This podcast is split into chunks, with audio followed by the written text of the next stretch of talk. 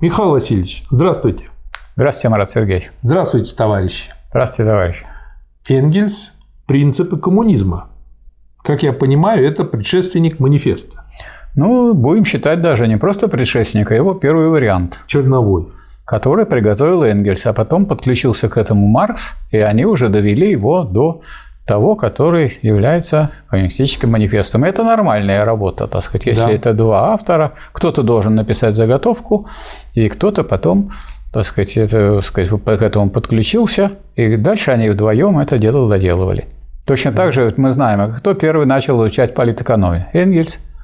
Он написал положение рабочего класса в Англии, а после этого, когда Маркс прочитал, ужаснулся тому, что так сказать, творилось в передовой стране современного им мира, и решил заняться политэкономией. И с этого времени он так сказать, занимался политэкономией до последних Э, лет своей жизни, а Энгельс потом дорабатывал второй и третий том «Капитала» да. после смерти Маркса. Чем еще хороша эта работа? У нее другая структура, и она построена в форме вопрос-ответ.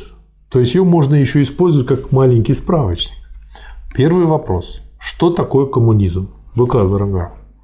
Коммунизм есть учение об условиях освобождения пролетариата. Вот, вот да, Мало кто сейчас на эту тему ответит. Причем вот так вот в точку и просто. Да. Второй вопрос. А что такое пролетариат? Ответ. Пролетариатом называется тот общественный класс, который добывает средства к жизни исключительно путем продажи своего труда, а не живет за счет прибыли с какого-нибудь капитала. Да, но Третий... это уточнили потом Маркс, Маркс с Энгельсом за счет продажи своей рабочей силы. Да, это, это, это было потом эволюционно. Да, ну да. так и бывает. И всякие гениальные произведения, они получаются в результате, так сказать, длительного процесса. Они уточняются, да. Третий вопрос. Значит, пролетарии существовали не всегда? Ответ. Нет, не всегда. Ответ правильный. Четвертый вопрос. Как возник пролетариат? Пролетариат возник в результате промышленной революции, которая произошла в Англии во второй половине прошлого века и после этого повторилась во всех цивилизованных странах мира. Эта промышленная революция была вызвана изобретением паровой машины, различных предельных машин, механического ткацкого станка и целого ряда других механических приспособлений. Эти машины, которые стоили очень дорого и потому были доступны только крупным капиталистам, изменили весь существовавший до тех пор способ производства и вытеснили прежних рабочих, ибо машины изготовляли товары дешевле и лучше, чем могли их сделать рабочие с помощью своих несовершенных прялок и ткацких станков. Таким путем эти машины отдали промышленность целиком в руки крупных капиталистов и совершенно обесценили ту ничтожную собственность, которая принадлежала рабочим в скобках инструменты, ткацкие станки и так далее. Так что капиталисты вскоре все захватили в свои руки, а у рабочих не осталось ничего.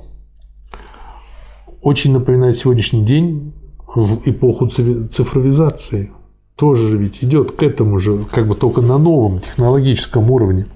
Постепенно фабричная система распространила свое господство не только на мануфактуру в собственном смысле этого слова, но стала все более и более завладевать также ремеслом, так как и в этой области крупные капиталисты все более вытеснили мелких мастеров, устраивая большие мастерские, в которых можно было достигнуть экономии на многих расходах, а также вести детальное разделение труда. Вследствие этого прежнее среднее сословие, в особенности мелкие ремесленные мастера, все более разоряется, прежнее положение работника совершенно меняется и создаются два новых класса, которые постепенно поглощают все прочие, а именно класс крупных капиталистов и класс совершенно неимущих. Я еще почему это выделил, потому что когда у меня была своя компания и я работал на рынке оказания тренинговых услуг, где-то в начале 2000-х у нас была конференция, на которой выступил один достаточно известный бизнес-тренер, и ему задали вопрос, а вот что будет дальше с рынком тренинговых услуг?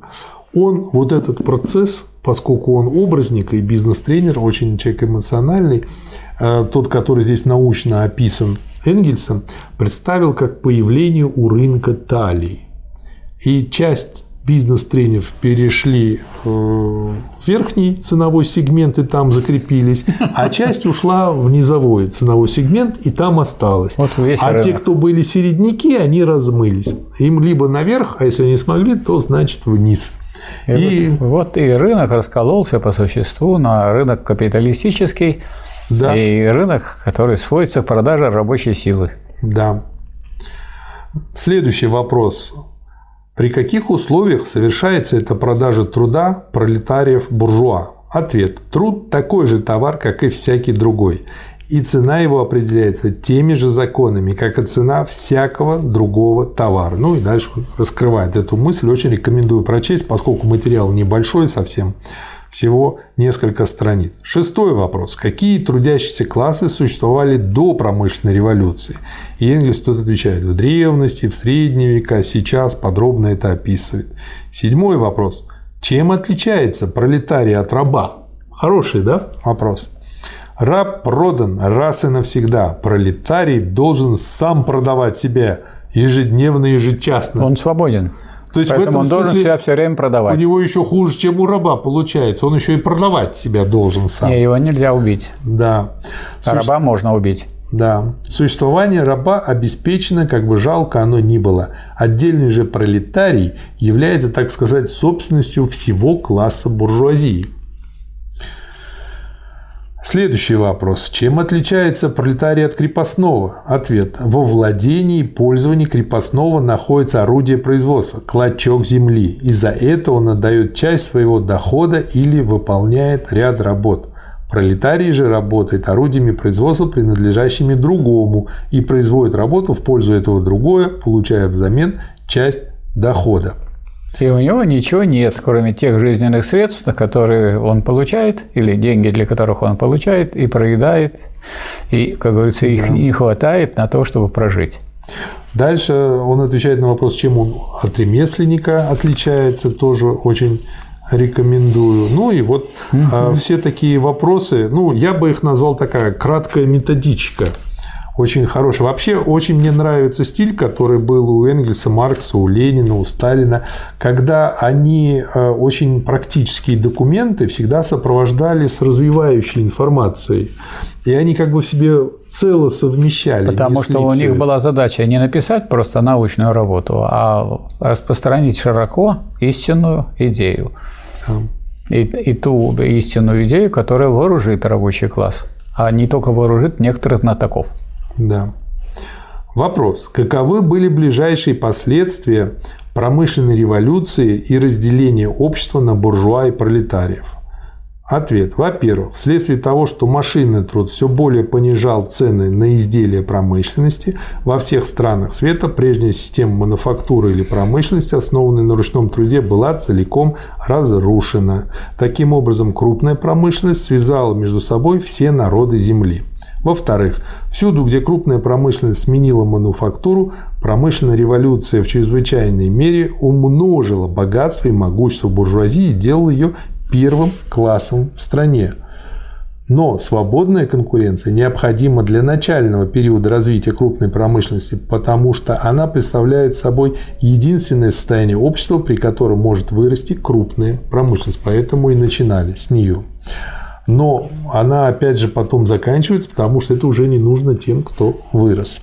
В-третьих, промышленная революция всюду способствовала развитию пролетариата в той же мере, как и развитию буржуазии. Вот это тоже очень диалектично.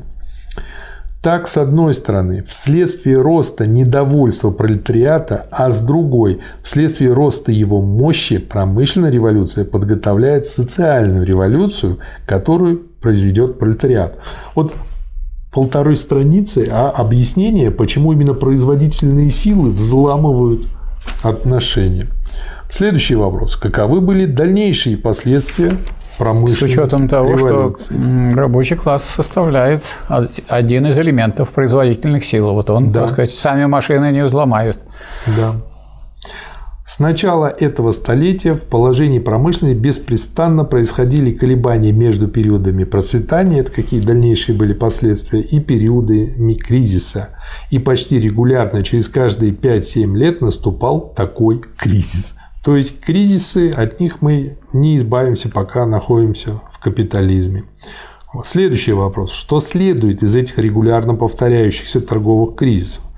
Ответ. Во-первых, что хотя крупная промышленность в первую эпоху своего развития сама создала свободную конкуренцию, но в настоящее время она уже переросла свободную конкуренцию. Во-вторых, крупная промышленность, обусловленная ею возможность бесконечного расширения производства, позволяют создать такой общественный строй, в котором всех необходимых для жизни предметов будет производиться так много, что каждый член общества будет в состоянии совершенно свободно развивать и применять все свои силы и способности. То есть сама промышленность переросла рынок и конкуренцию, а во-вторых, создала базу на которой должно основываться уже новое общество. Поэтому от рабочего класса требуется убрать помехи, да? которые этому процессу прогрессивному имеются. Да. Следующий вопрос. Каков должен быть этот новый общественный строй? Ответ. Прежде всего, управление промышленностью и всеми отраслями производства вообще будет изъято из рук отдельных конкурирующих друг с другом индивидуумов. Вместо этого все отрасли производства будут находиться в ведении всего общества, то есть будут вестись в общественных интересах по общественному плану и при участии всех членов общества. Вот так... замечательная формулировка, которая отсюда пошла, и она, так сказать, полностью да. верна и современна сейчас. Да, и она, например, показывает, что вот так, так называемые народные коллективные нынешние предприятия, они, в общем-то... Ничего общего с этим не имеют. Это да. частные предприятия, Это просто коллективные, коллективные частные, частные собственники. Да. Да. Таким совхоз, образом... Совхоз имени Ленина. Да. Таким образом, этот новый общественный строй уничтожит конкуренцию и поставит на ее место ассоциацию.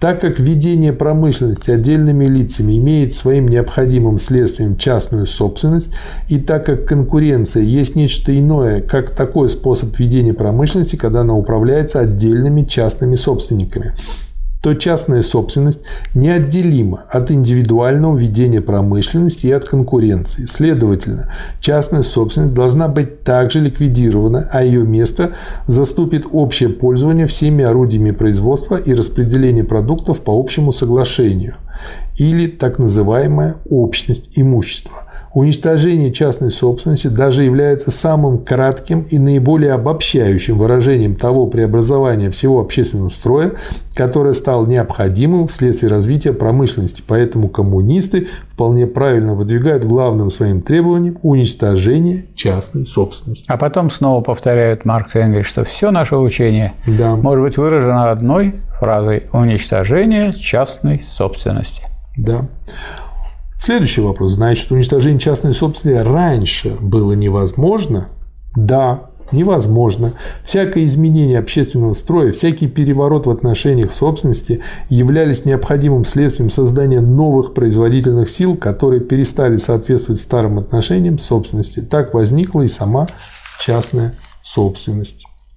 Следующий вопрос. Возможно ли уничтожение частной собственности мирным путем? Это Первая половина XIX века? Ответ. Можно было бы пожелать, чтобы это было так. И коммунисты, конечно, были бы последними, кто стал бы против этого возражать. Коммунисты очень хорошо знают, что всякие заговоры не только бесполезны, но даже вредны. Они очень хорошо знают, что революции нельзя делать предумышленно и по произволу, и что революции всегда и везде являлись необходимым следствием обстоятельств, которые совершенно не зависели от воли и руководства отдельных партий и целых классов. Но вместе с тем они видят, что развитие пролетариата почти во всех цивилизованных странах насильственно подавляется и что тем самым противники коммунистов изо всех сил работают на революцию. Если все это в конце концов толкает угнетенный пролетариат на революцию, то мы, коммунисты, будем всегда защищать дело пролетариата действием не хуже, чем словом сейчас. Вопрос. Возможно ли уничтожить частную собственность сразу? То есть вот уже у Маркса и у Энгельса были ответы на вот все те глупости, что вытворяли потом всякие Бухарины, да. Троцкие и прочие. Нет.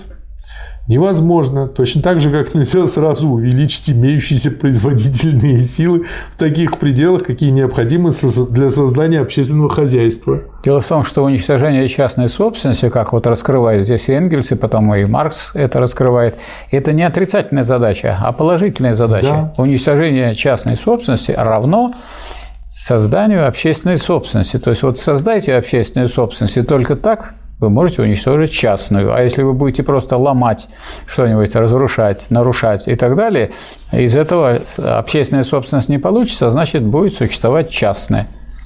Дальше вопрос, очень хороший. Вот чем еще хороший этот, э, хотя можно сказать, это черновик манифеста, что он тут содержит, по сути дела, методичку, которую вот большевики применили. Каков будет ход этой революции? И дальше Маркс, в общем-то, описывает просто Энгельс, по, Энгельс да, описывает по пунктам. Первое – ограничение частной собственности. Второе – постепенная экспроприация земельных собственников. Третье – конфискация имущества всех иммигрантов и бунтовщиков. Четвертое – организация труда или предоставление занятий пролетариям в национальных имениях, фабриках и мастерских. Пятое – одинаковая обязательность труда для всех членов общества. Шестая. Централизация кредитной системы и торговли деньгами в руках государства посредством Национального банка. Седьмое. Увеличение числа национальных фабрик, мастерских и так далее. Восьмое. Воспитание всех детей с того момента, как они могут обходиться без материнского ухода в государственных учреждениях и за государственный счет.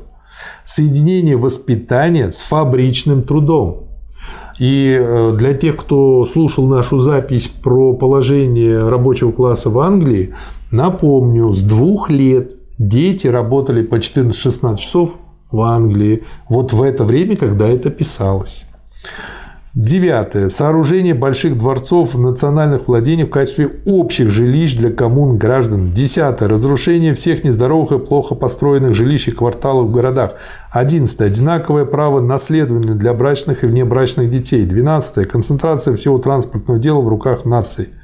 Ну и дальше он пишет, что это только первые действия и так далее и тому подобное. Наконец, когда весь капитал, все производство, весь обмен будут сосредоточены в руках нации, имеется в виду нация в том смысле, как это понимали марксисты и ленинцы, то есть единство территории, Экономик, экономики, языка и, и культуры, культуры, а не национальности. Тогда частная собственность отпадет сама собой – деньги станут излишними и производство увеличится в такой степени, а люди настолько изменятся, что смогут отпасть и последние формы отношений старого общества. Хороший вопрос. Может ли эта революция произойти в одной какой-нибудь стране? Нет. Крупная промышленность уже тем, что она создала мировой рынок, так связала между собой все народы земного шара, в особенности цивилизованный народ, что каждый из них зависит от того, что происходит у другого – Затем крупная промышленность так уравняла общественное развитие. То есть получается, что, видите, и неточность у них тоже есть. Это не неточность, потому что это было время, когда еще монополистического капитала не было, ага. и не было монополий, а монополии как раз уничтожили эту возможность. Да. Потому что если вот как раз тут говорит он о равенстве, какое же равенство, когда одни угнетенные нации и угнетенные государства, а другие их грабят монополистические да. монополисты. Да. Есть империи, и в эту империю входят, так сказать, те, кто командует всем процессом крупнейшие империалистические страны и колонии. Да. Вот когда появились уже вот эти самые колонии, тогда, конечно, картина изменилась. Понятно. И изменилась э, ситуация и в плане того, как она может быть, как может произойти революция. И раз такое неравномерное развитие в период империализма, значит, она может произойти только в отдельной стране. Да. И э, дальше он тут э, говорит о том, какими должны стать люди и это объясняет, почему ставилась задача в Советском Союзе воспитание человека-творца становится все на свои места. Общественное ведение производства не может осуществляться такими людьми, какими они являются сейчас. Людьми, из которых каждый подчинен одной какой-нибудь отрасли производства, прикован к ней, эксплуатируется ею, развивает только одну сторону своих способностей. Это наша вот сейчас настоящая Россия. Да, да, за счет всех других. И знает только одну отрасль или часть какой-нибудь отрасли всего производства. Уже нынешняя промышленность все меньше оказывается в состоянии применять таких людей. Промышленность же, которая ведется сообща и планомерно всем обществом, тем более предполагает людей со всесторонне развитыми способностями. Вот почему логику преподавали, вот почему астрономию преподавали, чего нет в современной школе. Много Нам другое. преподавали астрономию да. прямо в университете и на первом курсе. Да. Промышленность же, которая ведется сообща и планомерно всем обществом, тем более предполагает людей со всесторонне развитыми способностями, людей, способных ориентироваться во всей системе производства, следовательно, разделение труда, подорванное. То есть, и вот это как раз-таки помогло бы и уйти от э, вот этого очень узкого развития, порожденного разделением труда уже в настоя... Следовательно, разделение труда подорваны уже в настоящее время машиной, превращающей одного в крестьянина, другого в сапожника, третьего в фабричного рабочего, четвертого в биржевого спекулянта исчезнет совершенно. Воспитание даст молодым людям возможность быстро осваивать на практике всю систему производства. А к чему мы сейчас приходим? Чуть ли не с пятого класса хотят вводить специализацию, чтобы уже в пятом классе школы ребенок сказал, я хочу быть там-то, пошел бы, вот представьте, вот он будет 6 лет идти, а потом поймет, что он хочет идти в другом направлении, а 6 лет выкинут а на уже, помойку. А уже все. И все, он уже закабален. А вот э, наша задача сейчас состоит как раз в том, что вот э, обучение вот, марксизму, ленинизму в эпоху диктатуры пролетариата э, ведет к тому, чтобы люди разбирались в самых разных областях. И к этому путь через философию, политэкономию и научный социализм. Да. То есть, конечно, вы не можете быть специалистами во всех вещах, но надо обязательно изучать и то, что всех соединяет. Вот это, то, чем мы сейчас занимаемся, соединяет всех Это трудящихся. Цемент, да, цемент общества. Да. да. Воспитание даст молодым людям возможность быстро осваивать на практике всю систему производства. Оно позволит им поочередно переходить от одной отрасли производства к другой, в зависимости от потребностей общества или от их собственных склонностей. Воспитание освободит их, следовательно, от той односторонности, которую современное разделение труда навязывает каждому отдельному человеку. Таким образом, общество, организованное на коммунистических началах, даст возможность своим членам всесторонне применять свои всесторонне развитые способности, но вместе с тем неизбежно исчезнут и различные классы. Чем дальше мы отступаем назад в своей истории России, тем актуальнее становится вот это произведение и другие произведения Маркса, Энгельса, Ленина и Сталина. Да. Следующий вопрос. Какое влияние окажет коммунистический общественный строй на семью? Ну, тут наши противники скажут, ну, как общие жены. Ответ. Отношения полов станут исключительно частным делом, которое будет касаться только заинтересованных лиц и в которое обществу нет нужды вмешиваться. Да. И вот... А общество регистрировало просто браки при социализме, и все. Дальше вот следующий вопрос. Как будет относиться коммунистическая организация к существующим национальностям? И тут вот поставлена звездочка, и Энгельс тут написал, что а это нужно взять из предыдущего материала разработанного. И я, кстати, так для себя и открыл этот. Потому что в манифесте была ссылка на этот материал. Поэтому мы обязательно запишем и предшествующий этому материал. Поскольку здесь есть несколько вот таких ссылок, ну и мы, кроме того, проследим логику – как создавалось это все.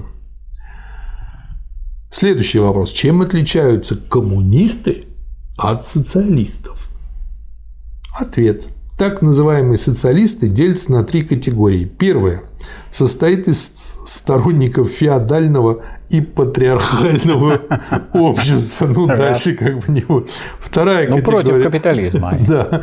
Состоит из сторонников нынешнего общества, которых неизбежно порождаемые этим общим бедствия заставляют опасаться за его существование. Это буржуазный, социалист. Да. И, наконец, третья категория состоит из демократических социалистов. Идя по пути с коммунистами, они хотят осуществления части мероприятий, указанных в таком-то вопросе но не в качестве переходных мер, ведущих к коммунизму, а в качестве мероприятий, достаточных для уничтожения нищеты и устранения бедствий нынешнего общества. Это утописты. Да, эти демократические социалисты являются либо пролетариями, которые еще недостаточно уяснили себе условия освобождения своего класса, либо представителями мелкой буржуазии, то есть класса, который вплоть до завоевания демократии и осуществления вытекающих из нее социалистических мероприятий во многих отношениях имеет те же интересы, что и пролетарии. Ну, рабовладельцы завоевали демократию и осуществляли рабовладение. Да. А вот и как бы буржуазия завоевала демократию буржуазную и осуществляет э, диктатуру свою. Написано Энгельсом в конце октября-ноябре 1847 года. И что интересно, впервые напечатано отдельным изданием в 1914 году. То есть люди не сразу увидели вот этот ход мысли, и это зря. На мой взгляд, мы восполним это в нашем издании. Что Некоторые... скажете еще, Михаил Васильевич? Я думаю, что вот э, это произведение, оно, поскольку показывает, как мысль коммунистическая развивалась, оно позволяет усвоить без того, чтобы опираться на свою память, на запоминание, потому что надо выводить то, что мы имеем сейчас, да. а не запоминать. Потому что на память надеяться, это значит, как только вы забыли, у вас брешь в сознании. А что такое коммунисты? Вот коммунисты те, которые это владеют этим все время, а не те, которые теряются или теряют то, что они изучали. Мы не хотели бы такого изучения, которое потом бы э, привело к забвению того, что изучили.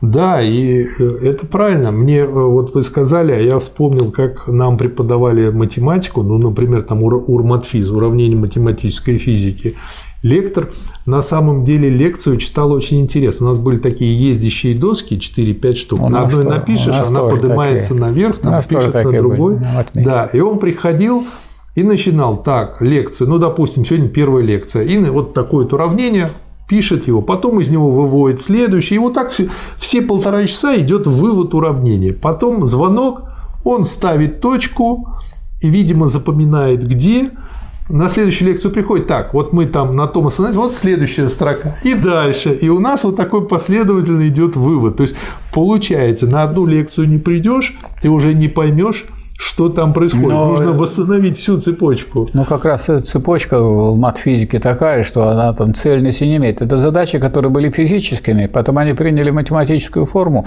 их решают, и они такие похожи вот на разбросанные задачи. Там такой вот структуры, как в математическом анализе или как в линейной алгебре, этого нету. Но, вот. тем не менее, даже там было сложно все равно это понять. Там и очень, то, что он вот так вот выводил, там очень вот это все, это просто, ну, очень здорово было. И я думаю, что он сам, в общем-то, если бы его спросили, он бы, может, на памяти не сказал бы. А вот когда он выводил, да. он это все нам очень легко и хорошо показывал. Он, мы сразу видели, где, почему, как сокращается. То есть он, по сути дела, читал не лекцию, а каждый раз по новой делал этот вывод. Да, конечно. Да. Так и делают. Вообще, надо сказать, я вот на матмехе э, сказать, учился, нам так и преподавали. Все выводилось. Я все страшно мне от того, что где-то просто дают знания без вывода. Это значит, надо запоминать. Это ужасно. Это очень тяжело. В этом плане в инженерном деле самая страшная дисциплина – детали машин. Там все только на практических опытах, и они обобщены в виде таблиц, но там, слава богу, их запоминать не надо, но надо запоминать, где они находятся. Потому что ты таблицы в принципе не запомнишь. Это даже не таблица Брадиса. Вот. Хотя некоторые у нас умудрились наизусть выучить Брадиса всего и по памяти так шпарили. А у нас был курс э, приближенных вычислений. Я сказать, а, это теорема, эти все. Мы сейчас приближенно вот так вот это все решим, эти задачи. И с какой точностью вам надо, так мы и сделаем. Это облегчало жизнь. Да. Ну, конечно, он не такой стройный был, не такой красивый, как те курсы, в которых да. все выводится. Потому что да. всякая настоящая наука – это система знаний. Если этой системы знаний нет, и в голову она не переложена, так сказать, не пересажена, эта система знаний, это очень трудно запомнить и трудно выводить. Поэтому, поэтому вот, скажем, тот же марксизм-ленизм, если вы не будете его брать как систему знаний, а будете просто это заучивать, ну вот он говорит, так сказать, Ленин по этому поводу, что вот будет у вас просто хвостуны коммунистические, которые это прочитали, то прочитали, это знают, это слышали. А дело-то не в этом, надо видеть эту всю связь. Вот в такой маленькой работе, как Энгельса, видно, как совершается переход от современного общества коммунизму. И коммунизм совершается не так, что вот кто-то будет говорить про социализм, болтать про социализм, получится. Он так не получится. Получится очень сложной борьбой, и эта борьба предполагает преодоление всех классовых различий. Поэтому очень далеко заглядывал Энгельс. И поэтому потом вот, когда они доделали коммунистический манифест, и появился тот документ, который является руководящим документом и научным вполне документом для так сказать, всех тех, кто хочет сделать социалистическую революцию и дойти до полного коммунизма. Да, и потом он, опять же, очень диалектически выстроен, и один вопрос предугадывает да. предшествующий, он вытекает и основывается на нем, и поэтому очень легко читается. Он даже, все понятно. Он даже читается так, что сам вот пишущий задает себе вопрос, а это почему, а это как сделать. Вот даже человек, когда разрабатывает, Энгельс как разрабатывает, он самому себе задает вопрос и как бы приглашает того, кто читает, приглашает э, сказать, вместе с ним это обдумывать. Да. Поэтому э, методичка, конечно, это гениальная вещь. Да. Спасибо, Михаил Васильевич. Вам спасибо. Спасибо, товарищ. Спасибо, товарищи.